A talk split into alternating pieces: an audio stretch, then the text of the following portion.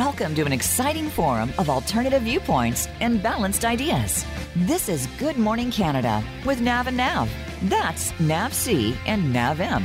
Confused? Don't be, because two halves always become one. Now join us for an energized hour of global viewpoints and shared ideas. Only for you. Now, here are your hosts, Nav and Nav. Hello and welcome to Good Morning Canada. I'm your host Nav M and welcome to another hour of alternative viewpoints. The crisis of managing damaged relations between Russia and the West, which have escalated due to the Ukraine invasion of February 2022, are portrayed by Western powers and the political media establishment as solely a Russian problem and blamed on the authoritarian policies pursued by President Vladimir Putin. However, the West has played a significant and active role in eroding this relationship ever since the collapse of the Soviet Union in 1991 by clearly ignoring Russian policy concerns and attempting to take advantage of Russian weakness during this critical period. Recent actions by US led Western powers aimed at targeting Russia through economic sanctions have not only created major problems for itself, such as a looming energy crisis, but have also made any diplomatic solution to the ongoing military tragedy in Ukraine increasingly unlikely. As the American poet, novelist, and literary critic Robert Penn Warren noted in his 1946 novel All the King's Men, quote, Reality is not a function of the event as an event, but of the relationship of that event to past and future events.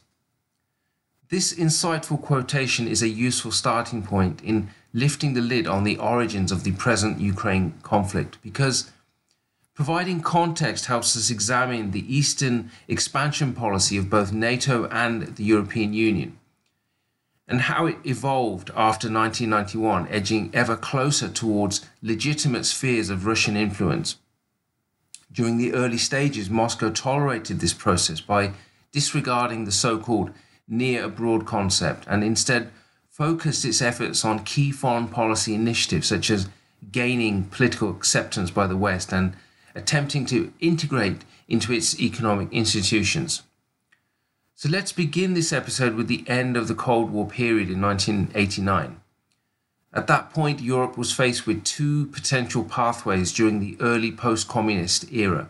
The first was outlined by the last president of the USSR, Mikhail Gorbachev, who argued for a continent in which a diverse mix of social systems coexisted. In a speech to the Council of Europe in Strasbourg on 6 July 1989, Gorbachev spoke of a common European home stretching from the Atlantic to the Pacific, thus giving voice to the aspiration for pan European unity that has often been referred to as a Greater Europe. Gorbachev's idealistic project was to integrate the Soviet Union as an equal partner of Western powers in a new political infrastructure, while remaining steadfastly committed to a more open form of democratic socialism. For him, this unique juncture of the Cold War did not mean that the Soviet Union would automatically duplicate the political system of the West. Instead, his interpretation and of his future successors was that Russia would remain an independent sovereign power in international affairs with greater emphasis on a cooperative spirit. And in an eerie foreboding of the current crisis in Ukraine, Gorbachev's Common European Home speech in 1989 warned that the states of Europe belonged to different social systems and admitted that there was uncertainty about, quote, the new architecture of our common home. Conversely, the second pathway was one advocated by the United States, Indeed, from their viewpoint, a new epoch was unfolding, which then President George H.W. Bush was pursuing. He was trying to regain the ideological initiative by advancing the idea of a new world order based on enlargement rather than transformation. In his speech at the Aspen Institute on August 2, 1990, President Bush referred to a new national strategy and a new structure for the armed forces of the United States, given the radical changes which had occurred in the Soviet Union and Europe. And according to Bush's Aspen speech, the New World Order demanded major changes in the planning and organization of US military power. Hence, from this critical juncture of the Cold War, we observe a fundamental difference in international outlook, the bold brashness of the first Bush administration compared to the embracing idealism of Gorbachev. Moreover, the olive branch extended by the former Soviet Union was a response to key challenges that still remain unresolved to this day. And this is evidenced by the highly complex geopolitical issues facing the current Russian Federation and its President Vladimir Putin, whose foreign policy has been formulated by a more pragmatic approach based on US led NATO expansion. Interestingly, the end of the Cold War marked not only the transformation of a new international system, but also the starting point of the current conflict and war in Ukraine.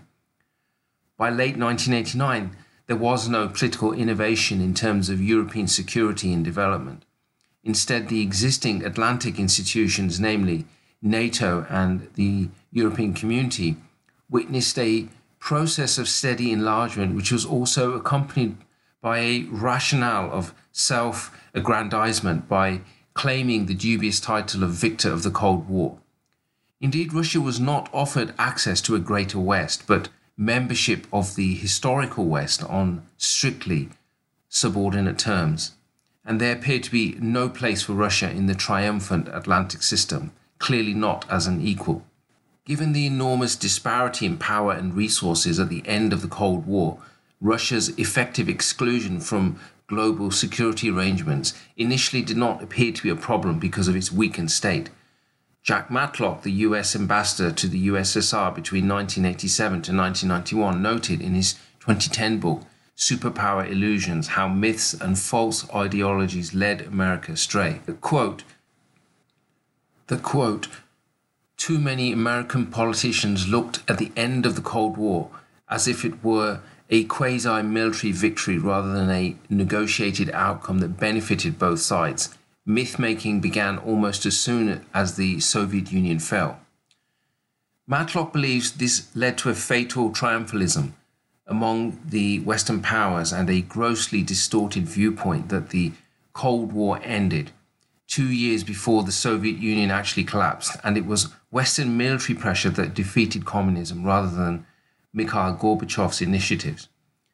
And this is a key point to note when searching for the origins of the ongoing conflict in Ukraine, because Russia, as the continuous state of the Soviet Union, has a f- fair claim to being a co founder of the post Cold War European and global order.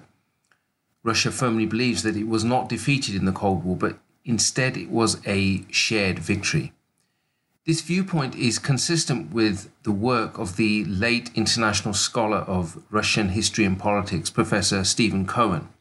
In his 2009 book, Soviet Fates and Lost Alternatives From Stalinism to the New Cold War, he argues that the Cold War would have continued unabated had it not been for the vision of Mikhail Gorbachev he also remarks that the end of the Cold War was cynically negotiated so that the Western powers were hailed as virtuous winners. Essentially, the Cold War ended for Moscow but continued in Washington, thus creating a unipolar order from which Moscow was sidelined from the outset. The post Soviet peace was lost and a new Cold War was unleashed, originating not in Moscow but in Washington, starting with the Clinton presidency of the 1990s. Cohen firmly believed that the new Cold War was largely the responsibility of the Western powers who failed to overcome the entrenched biases of the original conflict. The work of eminent scholars such as Stephen Cohen shed light on a well documented fact that global crises always erupt on existing fault lines of the international system.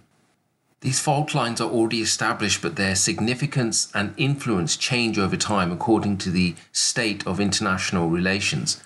For example, the fault lines within Central and Eastern Europe are heavily linked to the decline and fall of pre World War I dynasties such as the Austro Hungarian, Ottoman, and Russian empires. Long standing regional conflicts which had previously troubled Europe emerged after 1991, which had temporarily been masked by the existence of the Soviet Union. Similarly, the current crisis in Ukraine illustrates the age old problems with borders that have never been truly settled and a population that is not homogenous. Many Central and Eastern European countries are, in effect, multinational states, reflected in their language or ethnicity. In the same way that nationalism is also expressed throughout a variety of states.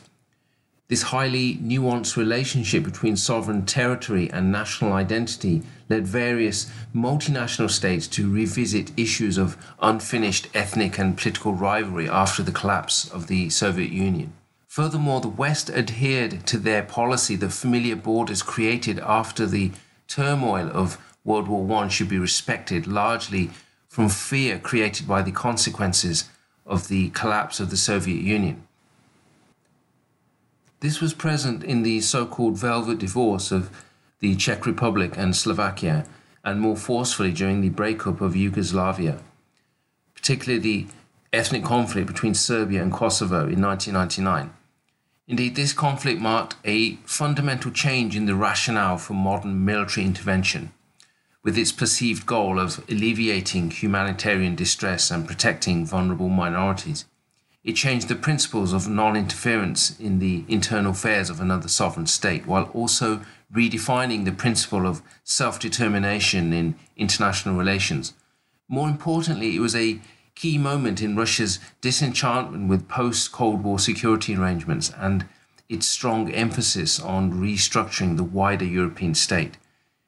This paved the way for many post communist states to consider joining NATO and the EU for security and economic reasons, but was viewed by Russia with suspicion and increased misgivings. By 1990, no formal pledges had been made to accept former communist countries as part of a specific plan to enlarge NATO. That's because the dominant issue at the time was whether a unified Germany would actually be part of NATO itself. The wider question was not raised until much later in 1997. Potential Russian unease at this development was clearly recognized, but NATO sought to resolve the complex issue of closer military ties through its Partnership for Peace program. But this was insufficient to satisfy many Soviet satellite states that feared they might be incorporated into the new style of Russian Federation, especially in the absence of the US led NATO alliance. In return for its compliance, Russia was given privileged opportunities such as recognition as an international partner into the newly formed G8 group of leading industrialized nations. However, this did little to quell the concerns and growing irritation of President Putin. In a speech to a largely NATO audience in 2007, he described the alliance's expansion as, quote, a serious provocation that reduces the level of mutual trust. But by this time, anxiety about Western encroachment into sensitive Russian affairs had been confirmed by the 2003 Rose Revolution in Georgia and the 2004 Orange Revolution in Ukraine, when unpopular and corrupt governments succumbed to popular demands and street protests. President Putin was deeply troubled by the potential of these color revolutions being replicated in Russia, and subsequently, this accounted for a strong authoritarian approach by Putin in relation to domestic politics. This included, for example, attempts to marginalize and expel opposition politicians and crackdown on overseas NGOs. The fear of contagion from the colour revolutions was compounded by an expression of nationalist responsibility for those Russian minorities that had been left stranded as Russia's borders diminished after 1991. These regions included Transnistria, a strip of land on Moldova's border with Ukraine, also South Ossetia and Abkhazia, which are breakaway territories of Georgia, and of course the Donbass region in eastern Ukraine, which includes the regions of Donetsk and Lugansk. So, having introduced the context behind the present standoff in international relations between Russia and the United States, in the next section, I'd like to introduce a key theme which helps to explain the rapid decline in bilateral relations while also shedding further light on the ongoing military conflict in Ukraine. And this is the complex dilemma of security interests between Russia and the United States. Many aspects of the post Cold War relationship between the two countries can be viewed as a dilemma of security interests, where each side perceives a serious threat from the other and takes countermeasures that create further insecurity for its adversary. Since the outbreak of war on February 24, 2022, bilateral ties between Russia and the United States have deteriorated to what appears to be a point of no return given the scale of economic sanctions imposed on Russia by Western powers, in addition to the tit for tat personal sanctions imposed on politicians and leaders from the respective countries. However, if we take one step back from the destruction, bloodshed, and killing created by the armed conflict, we notice that over the past three decades, the major threats for Russia have been the following points America's advantage in conventional weaponry, NATO's eastward expansion, and the accompanying threat of regime change, which exists under the guise of democracy promotion. On the other hand, for the United States, the primary security threats are the following points. Russia's program of nuclear weapons modernization, Russia's alleged attacks on the American system of democratic government via the narrative of Russiagate, its alleged willingness to violate the sovereignty of neighboring states, its support for rogue regimes which are deemed unacceptable to the United States, and the developing Russian partnership with the US's main rival, China. So, how did the dilemma in security interests between Russia and the US become so acute? Interestingly, US Russian relations after the Cold War appeared to offer great promise. Russia had abandoned its empire in Eastern Europe the country was transitioning towards a market oriented democratic system, and Russia no longer posed a military threat to American security. However, during the past 30 years, each period of optimism has been followed by a disappointing decline in relations. The initial warm partnership between then US President Bill Clinton and Russian President Boris Yeltsin gave way to suspicion due to steady NATO expansion and subsequent military intervention in the Balkans. As a result, President Vladimir Putin's initial support for the American campaign against terrorism in 2001 waned after the Bush administration's intentions of regime change in Iraq 2003. Relations reached a new low with President Putin's 2007 Munich Security Conference speech. This condemned the United States' unilateral policy of unrestrained power and its use of force to achieve its national security objectives. Moreover, the Obama administration's infamous reset in US relations with Russia was put under immense strain by NATO intervention in Libya. In addition, Secretary of State Hillary Clinton's open support for the White Revolution in Russia from 2011 to 2012 and Ukraine's Euromaidan uprising in 2014, resulting in Russia's annexation of Crimea and the beginning of US imposed sanctions collectively led to a downward spiral in relations. So, now let's turn our attention to the unavoidable question, which will set the tone for the remainder of this episode. What explains the mutual hostility and suspicion that have characterized US Russian relations over the past two to three decades. Many experts in international affairs have put forward various explanations for the deterioration in bilateral relations, and broadly speaking, they can be divided into two categories.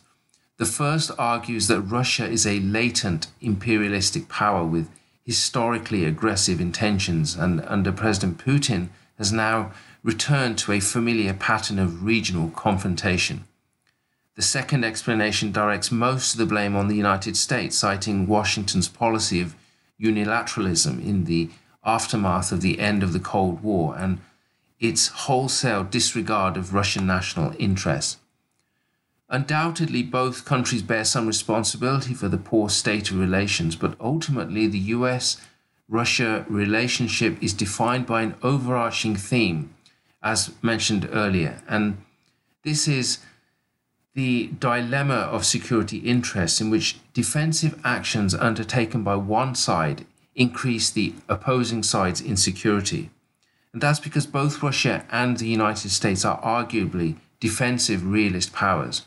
Realism in international relations is a discipline which emphasizes the competitive and conflicting nature of global politics. It's usually contrasted with idealism, which focuses on cooperation. Realists consider the principal players in the international arena to be states which are concerned with their own security and therefore act in pursuit of their own national interests and struggle for power. The negative side of the realist focus on power and self interest is their skepticism about the relevance of ethical norms when analyzing relations between particular states. And in the case of Russia and the US, each side is fearful of the other's intentions. Neither understands the security imperatives of their rival, and both engage in behavior that undermines the other's security. In recent years, certain factors have underscored the relevance of realism as a philosophical school of thought, which helps to explain the heightened uncertainties and greater potential for conflict.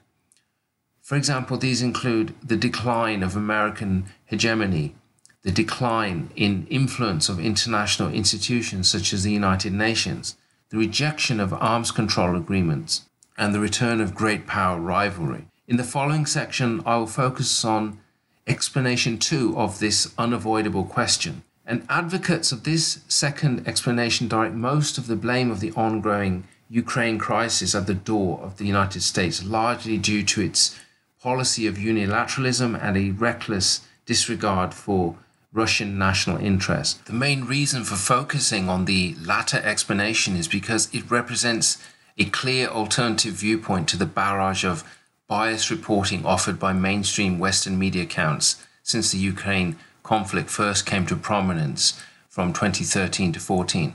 I tend to focus on the arguments put forward by two leading proponents of the realist approach. Firstly, the late Stephen Cohen mentioned earlier, and eminent historian, also professor emeritus of Russian studies and politics at New York University and Princeton University. Secondly, John Mearsheimer, who is currently R. Wendell Harrison Distinguished Professor of Political Science at the University of Chicago, where he has taught since 1982. Firstly, Stephen Cohen, he was part of a unique generation of Russian scholars that emerged during the 1960s challenging stereotypes about the Soviet Union. They criticized the West's hardline approach to US Russia policy framework and believed that constructive engagement with Moscow would eventually trickle down as a reformist movement in the Soviet leadership. Scholars like Cohen supported the easing of Cold War tensions between the US and the Soviet Union between 1966 to 79, a policy which became known as detente. Cohen was one of the historians who revised perceptions of the Soviet past in order to change attitudes about the Soviet present. Professor Cohen believed that the USSR would have built true socialism had it not been for the influence of Joseph Stalin.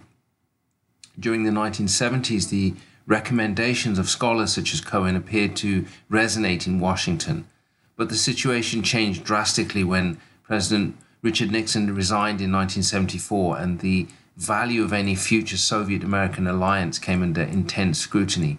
Nixon had been a fierce advocate of detente, but this policy was abandoned by later President Jimmy Carter. From this point on, Stephen Cohen devoted much of his work to the promotion of the idea of rapprochement, or establishing cordial relations between the two countries. During the late 1990s, Cohen focused attention on the mistakes committed by the White House in the aftermath of the dissolution of the Soviet Union after 1991. Cohen believed that Russia's historical experience was unique from the West, demanding a practical and more fairer analysis of the situation. As such, Cohen defended and justified policies adopted by Vladimir Putin, arguing that they were a natural response to the political conditions imposed by the United States. In his 2019 book, War with Russia From Putin and Ukraine to Trump and Russiagate, Stephen Cohen argued that the new Cold War had become more dangerous than the previous one due to the following reasons. Firstly, the peace movements calling for detente are missing. The rational argument to dissuade against nuclear war is absent. Civility towards Moscow's leadership is non existent democratic discourse and journalistic standards have diminished, and the absence of a buffer zone in Eastern Europe has been removed because of Russia's diminishing borders. And almost three decades after the end of the Cold War, the credibility of political leaders in Washington is measured by the extent to which they are tough on Russia.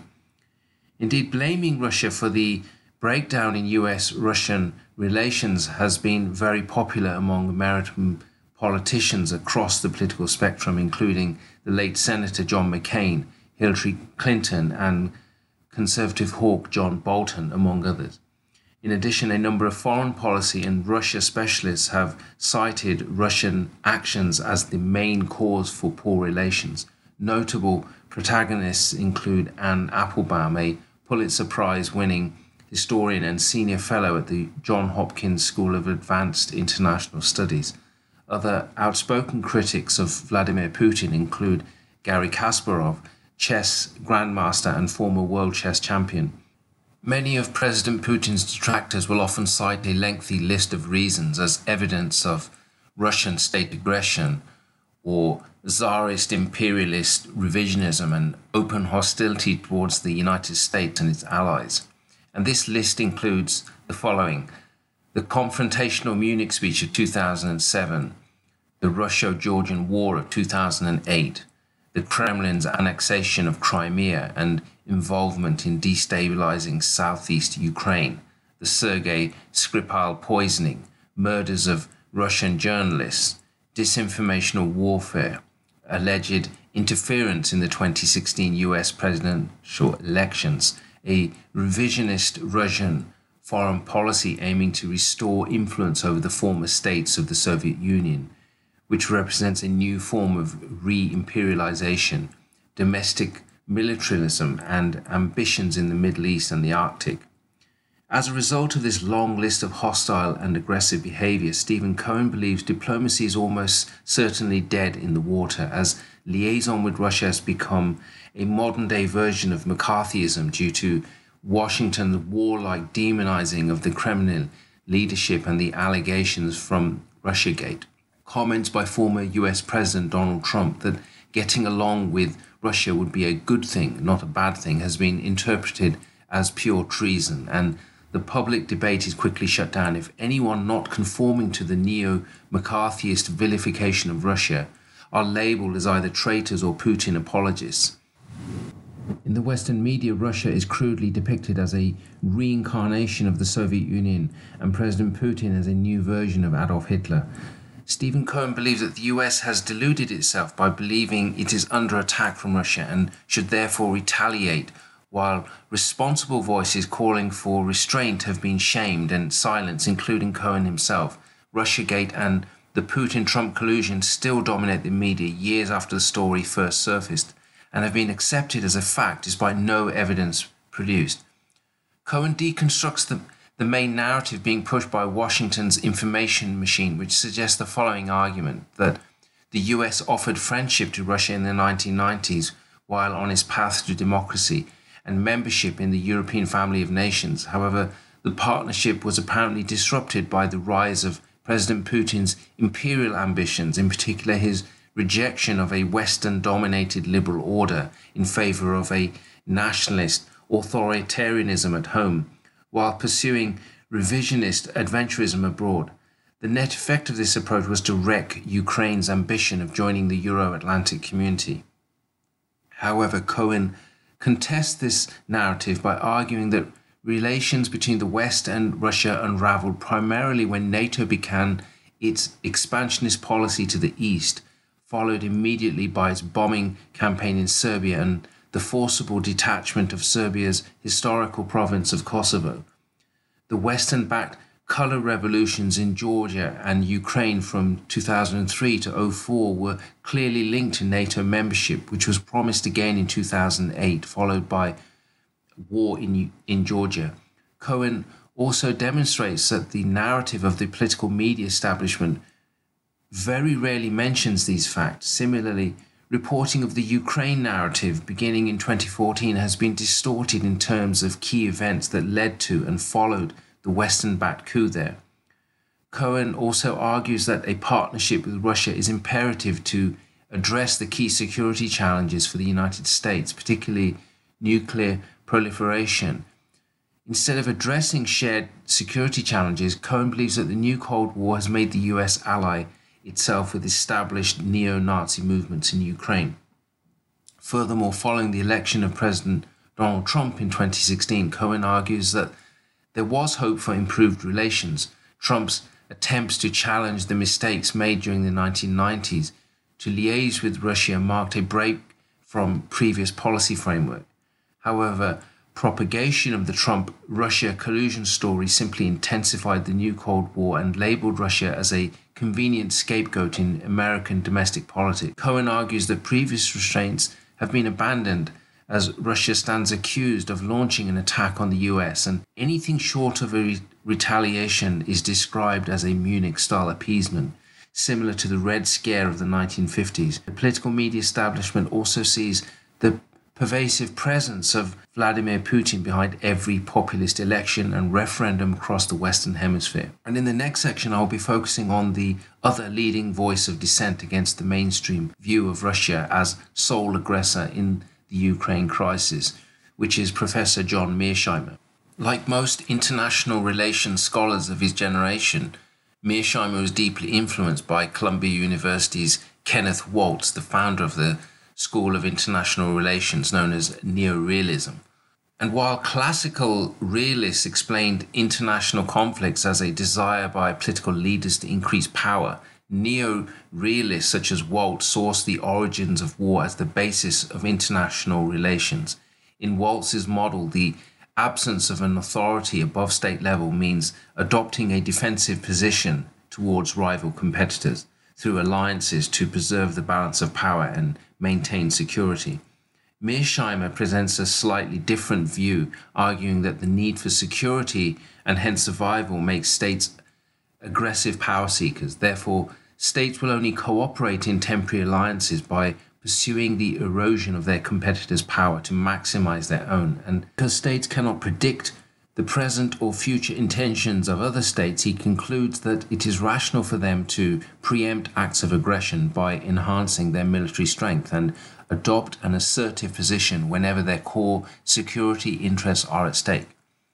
Professor Mearsheimer sets out his views on the causes of the Ukraine crisis in an article which first appeared in the magazine Foreign Affairs on August 18, 2014, entitled Why the West is to Blame for the Ukraine Crisis. He argues that the current Ukraine crisis is largely the West's fault because any great power faced with the looming threat of an expanding military bloc such as NATO approaching its borders would react similarly to Russia but as mentioned previously, to counter Mearsheimer's argument, Russian detractors have devised a long list of reasons which explain Russian state aggression. And from the Ukrainian perspective, the ousting of democratically elected Ukrainian President Viktor Yanukovych in February 2014 was simply a pretext for Russian invasion to seize the Donbass region of Ukraine. However, according to Professor Mearsheimer, this viewpoint is incorrect because the United States and its European allies share most of the responsibility for the crisis, the root cause of the problem being NATO's eastward expansion, which represents a long term strategy to pry Ukraine out of Russia's sphere of influence and integrate it into the West. And to make matters worse, the EU has also embarked on a program of eastward expansion at the same time, which also coincides with Western support of the pro democracy movement in Ukraine, starting with the Orange Revolution in 2004. Unsurprisingly, Russia has vehemently opposed NATO expansion and in recent years made it abundantly clear that they would not stand by while their strategically important neighbor was turned into a Western bulwark. And for President Putin, the illegal overthrow of Ukraine's democratically elected and pro Russian president, which he correctly labeled as a coup d'etat, represented the final straw. In response, Russia responded by annexing Crimea, which he believed would host a NATO naval base, and ever since 2014 has pursued a policy of destabilization in Ukraine until it abandons its efforts to join Western institutions and their subsequent sphere of influence. Mearsheimer believes President Putin's retaliation and eventual invasion of Ukraine should have come as no surprise because, after all, Western powers have been encroaching in Russia's backyard and threatening its core strategic interests, a point which Vladimir Putin emphasized repeatedly in the years prior to the invasion of 2022. According to Mearsheimer, the political and military elites in the United States and Europe were blindsided by the events of 2014 simply because they believed in a flawed view of international relations, advocating that Europe could be kept independent and free based solely on the liberal principles of the rule of law, economic cooperation, and democratic values. But their fatal mistake was to believe that the logic of realism held little relevance in the 21st century. But this grand plan unraveled in Ukraine in February 2014 because the United States and its European allies attempted to turn an insignificant state into a Western staging post directly on Russia's border. So let's now review Mearsheimer's argument of how the eastern expansion of NATO actually began.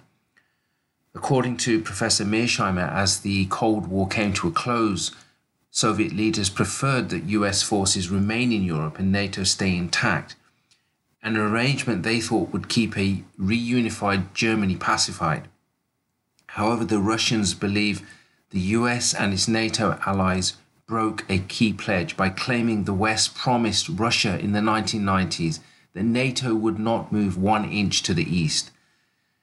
And the one inch debate stems from an early conversation in 1990 between then US Secretary of State James Baker and Soviet leader Mikhail Gorbachev. Naturally, the Soviets and their Russian successor state did not want NATO to expand further and assumed that Western diplomats understood their concerns. However, during the mid 1990s, the Clinton administration took advantage of a weakened Russia. The first round of enlargement occurred in 1999, accepting the Czech Republic, Hungary, and Poland. The second round took place in 2004, in and this included Bulgaria, Estonia, Latvia, Lithuania, Romania, Slovakia, and Slovenia. Inevitably, this led to bitter protests from Moscow. According to Mearsheimer's offensive realism theory, states form alliances in a multipolar world to balance powerful adversaries and enhance their security. However, in a unipolar world, states have fewer options to create an alliance as a way of counterbalancing a rival. And that's because in a unipolar world, the rationale for alliances is much weaker, and the incentives among weak, weaker members to free ride and draw the dominant power into situations where it has little or no vital interests are much stronger. And so, as the Soviet Union collapsed, NATO expanded from 16 alliance members in 1991 to the present 29, and the organization decided to venture out of its safety zone. The security rationale was perceived as a major threat to Russian interests, but the Russian state was too weak at the time to derail NATO's eastward expansion. But even at this stage, NATO expansion did not appear overly threatening because the new members did not share a direct border with Russia except the smaller Baltic countries. But the situation changed significantly as NATO began moving further eastward into more dangerous territory. At its April 2008 summit in Bucharest, the alliance considered admitting Georgia and Ukraine.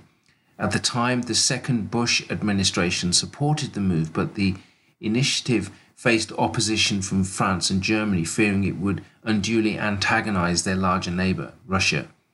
Subsequently, NATO's members reached a compromise whereby the formal process leading to membership did not begin, but a statement was issued endorsing the aspirations of Georgia and Ukraine, stating clearly that these countries would become NATO members at a future point. President Putin maintained that admitting the two countries to NATO would represent a direct threat to Russia. So Russia's invasion of Georgia in August 2008 should have acted as a clear warning of Putin's determination to prevent Georgia and Ukraine from joining NATO. Furthermore, then President of Georgia Mikhail Saakashvili, who was deeply committed to bringing his country into NATO, had decided in the summer of 2008 to reincorporate two separate regions, Abkhazia and South Ossetia. Subsequently, Russian forces took control of the two regions in a short military conflict. Moscow had clearly made its point, yet, despite this clear warning, NATO did not publicly abandon its goal of bringing Georgia and Ukraine into the alliance. Remarkably, though, NATO expansion continued unabated as Albania and Croatia became members in 2009. In addition, the EU has also been aggressively expanding eastward. In May 2008, it unveiled its Eastern Partnership Initiative, a program to foster prosperity in countries such as Ukraine and integrate them into the EU's economic influence. Unsurprisingly, Russian leaders viewed the plan as hostile to their own security interests. The West's final method of prying Kiev away from Moscow has been the use of the political dimension by US and European leaders in attempting to transform Ukraine into a Western stronghold on Russia's border, in particular, the efforts of the United States and its allies to promote Western values and promote democracy in Ukraine and other post Soviet states, a plan that often entails funding pro Western individuals and organizations. Interestingly, Victoria Nuland, then US Assistant Secretary of State for European and Eurasian Affairs, boasted in December 2013 that the United States had invested more than $5 billion since 1991 to help Ukraine achieve, quote, the future it deserves. Therefore, it's hardly surprising when Russian leaders examine the extent of Western social engineering in Ukraine and they rightly worry that their country may be next. And in the next section, I will briefly review the events of February 2014 to explain how the Ukraine crisis was kindled. The West's tripartite policy of NATO enlargement, EU expansion, and democracy promotion essentially added combustion to a powder keg already waiting to ignite.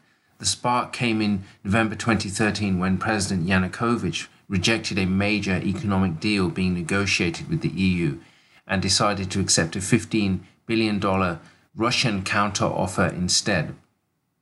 That decision gave rise to anti government demonstrations that escalated over the next three months and by mid February had led to the deaths of approximately 100 protesters. Western negotiators were quickly dispatched to Kiev to resolve the crisis. On February 21st, the government and the opposition struck a deal that allowed Yanukovych to stay in power until new elections were held. The negotiations immediately fell apart, and Yanukovych, fearing for his life, fled to Russia the next day. The new government in Kiev was pro Western and anti Russian, and it contained four high ranking members who were affiliated to established neo fascist movements. However, what is clear, though, is acceptance that Washington played a significant role in backing the coup. Victoria Nuland and Senator John McCain actively participated in anti government demonstrations. Indeed, John McCain was repeatedly photographed with Oleh Tyahnybok, the leader of the right wing nationalist party Svoboda, during a pro European Union rally in Independence Square in Kiev on December 15, 2013. Also, Jeffrey Pyatt, the US ambassador to Ukraine, proclaimed afterwards about Yanukovych's toppling that it was, quote, a day for the history books. In addition, a leaked telephone recording revealed that Nuland had advocated regime change and wanted the Ukrainian politician Arseny Yatsenyuk to become prime minister in the new government, which is exactly what happened. For President Putin, the decisive moment to act against Ukraine and the West had come, and shortly after February 22nd, he ordered Russian forces to take Crimea from Ukraine, incorporating it into Russia. The task proved relatively straightforward due to the heavy presence of Russian troops already stationed at a naval base in the Crimean port of Sevastopol. The Crimean population was also comprised of 60% ethnic Russians who were eager to exit Ukraine. Subsequently, President Putin put massive pressure on the new government in Kiev to discourage it from siding with the West against Moscow, making it clear that he would wreck Ukraine as a functioning state before allowing it to become a Western stronghold on Russia's doorstep. And this is exactly what has happened since the invasion of February 24, 2022, with sustained bombing campaigns designed to essentially pulverize the Ukrainian state. In addition, Vladimir Putin has provided advisors, arms, and diplomatic support to the Donetsk People's Republic and the Lugansk People's Republic, both separatist states officially recognized by Moscow at the outset of the invasion in February 2022.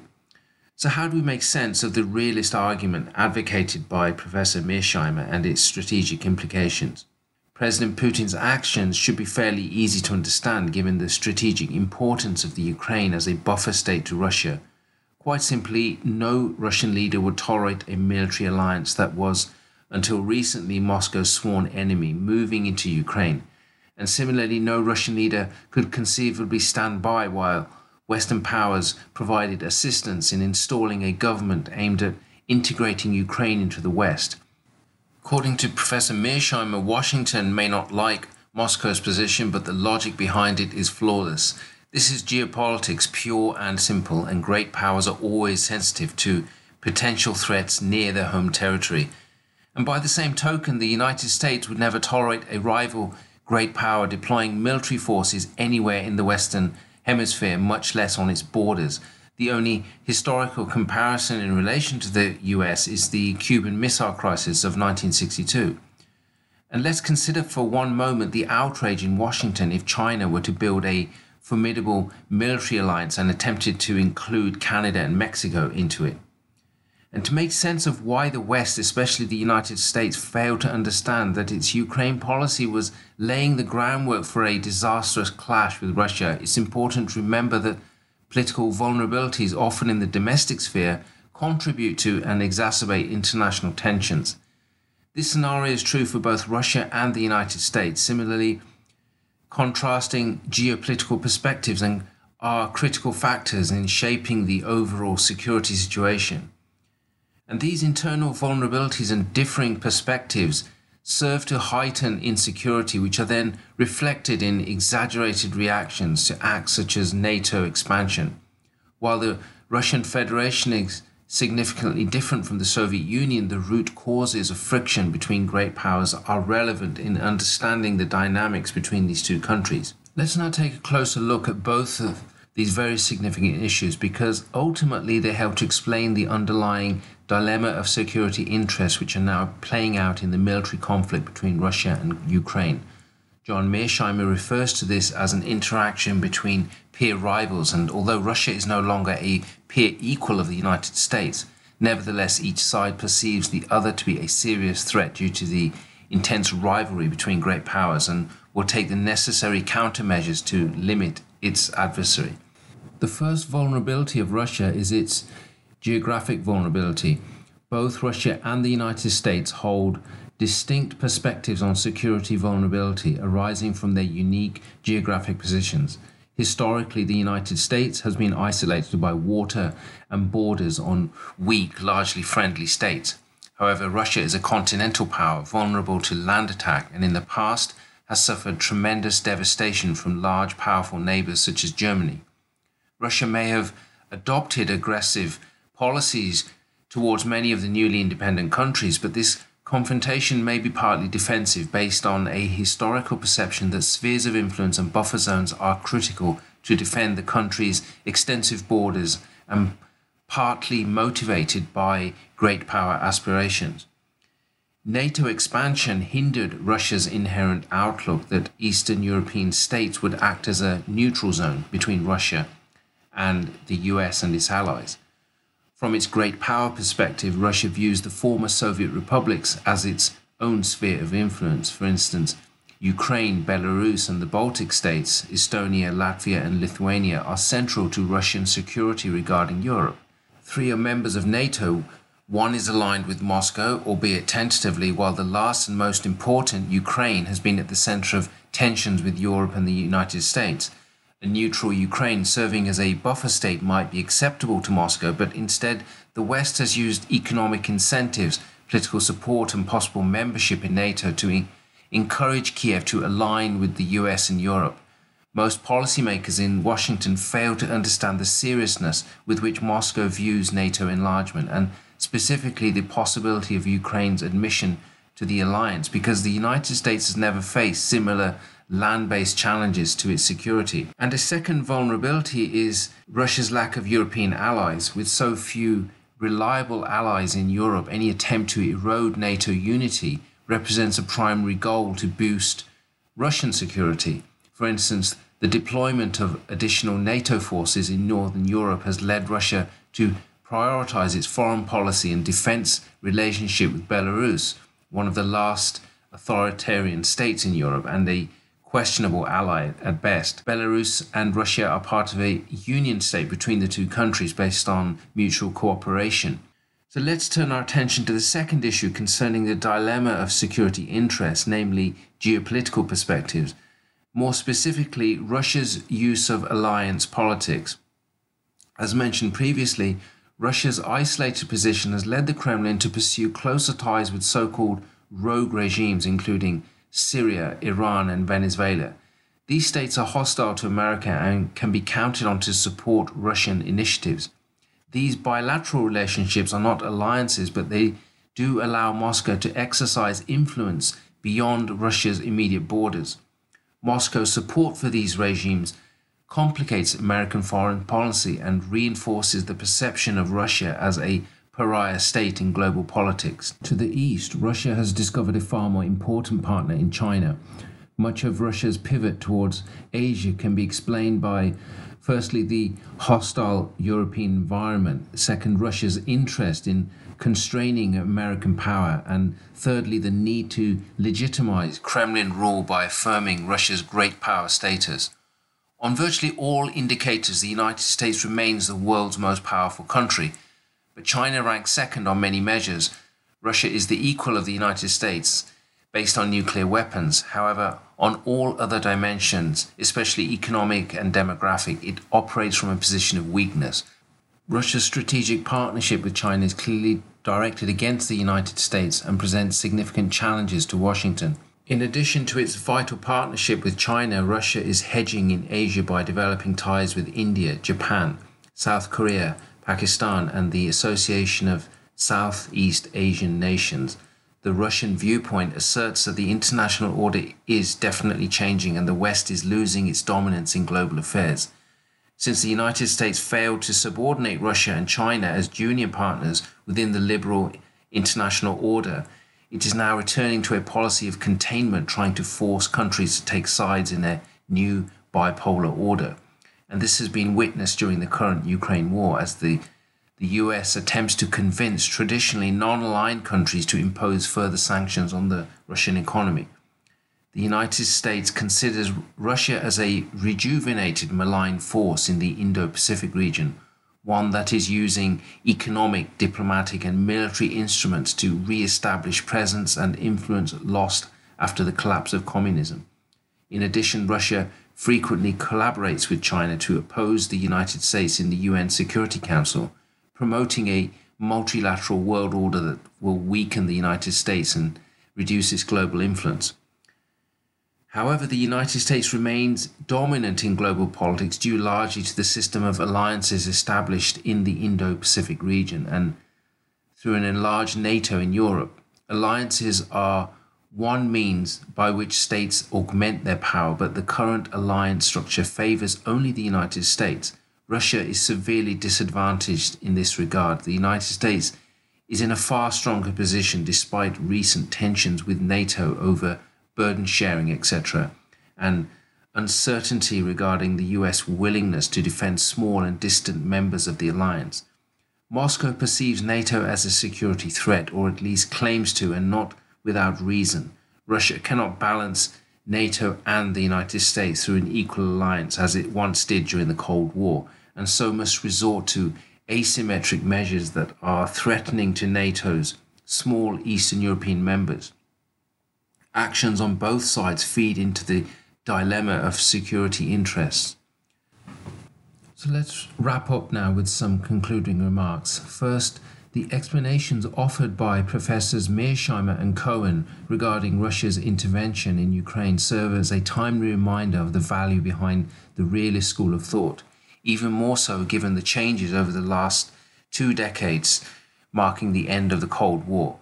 By emphasizing that Ukraine was pushed too hard by Western countries, thus alienating Russia and provoking its response, these scholars appear to be silent voices when advocating the enduring relevance of great power politics, and equally the insignificance of smaller states in global affairs.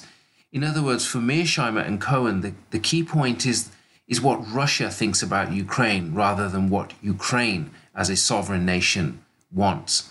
Second, contrary to the Western view, NATO enlargement clearly represents a direct military threat to Russia, as US military bases under the guise of the NATO alliance came ever closer to Russia's borders. Moreover, enlargement also exposed Russian weakness in terms of the elimination of a vast historical buffer zone. It demonstrated Russia's inability to control events along its borders and resulted in dismissing Russia's interests as a great power. NATO's involvement in the Balkans and US efforts to secure alliance membership for Georgia and Ukraine was always going to be perceived by Moscow as an existential threat, deemed to be offensive in nature and directed against vital Russian interests, resulting in the Kremlin's use of military force against both countries. Third, geographical vulnerability combined with the deployment of American anti ballistic missile systems in Eastern Europe led Russia to develop new strategic weapons aimed at negating American missile defense systems also two decades of military budget increases under President Putin, which led to conventional and nuclear modernization, can be explained as a defensive strategy against NATO's eastward expansion and also as a self sufficiency measure. In, in other words, simply catching up after the massive declines of the 1990s. Successive US administrations have interpreted these Russian uh, strategic advances as aggressive and have greatly accelerated America's nuclear program while also renouncing arms control agreements, leading to further mistrust. Fourth, US support for the various color revolutions and Russia's white revolution would not normally be considered a military threat, but Russia deemed the concept of popular uprisings to be an existential threat and also to the authoritarian regime of Vladimir Putin. So, how can the two countries dampen the heightened security situation? First, an obvious starting point would be to increase diplomatic and military to military communication and to have more frequent consultations within the NATO Russia Council to improve trust and reduce the possibility of an accidental engagement. However, bilateral relations have plummeted to a new low given the imposition of personal sanctions against leaders on both sides. Second, reaching a settlement on Ukraine would be a major step forward. One possibility would be to grant some form of autonomy to Donetsk and Lugansk in exchange for an end to hostilities and territorial and security guarantees for Kiev. Treating Ukraine as a de facto buffer zone between Russia and Europe may be controversial, but a solution along these lines could reassure Russia and lower tensions. Such an arrangement would likely involve taking NATO membership off the table permanently for Ukraine and for Georgia. Also, addressing the dilemma of security interests suggests treating Russia with the respect deserving of a great power. This may lower tensions and lay the groundwork for more substantive agreements to follow. The US should also recognize that Russia has genuine security concerns regarding NATO expansion and a push for democracy promotion in the former republics. The key point is to reduce uncertainty and mistrust, which could lead to unintentional consequences, thereby escalating the conflict. In some respects, the Ukraine military conflict represents a harsh geopolitical jolt, a reminder that hard power never really goes away, and no matter how much we may wish it was the case, the role of force remains formidable when it comes to settling borders and changing regimes. And that's all we have time for in today's episode. Many thanks for listening to Good Morning Canada. I really appreciated your company today. And as always, I'll see you next time, Wednesdays at 9 a.m. Pacific, 12 noon Eastern. Thank you so much.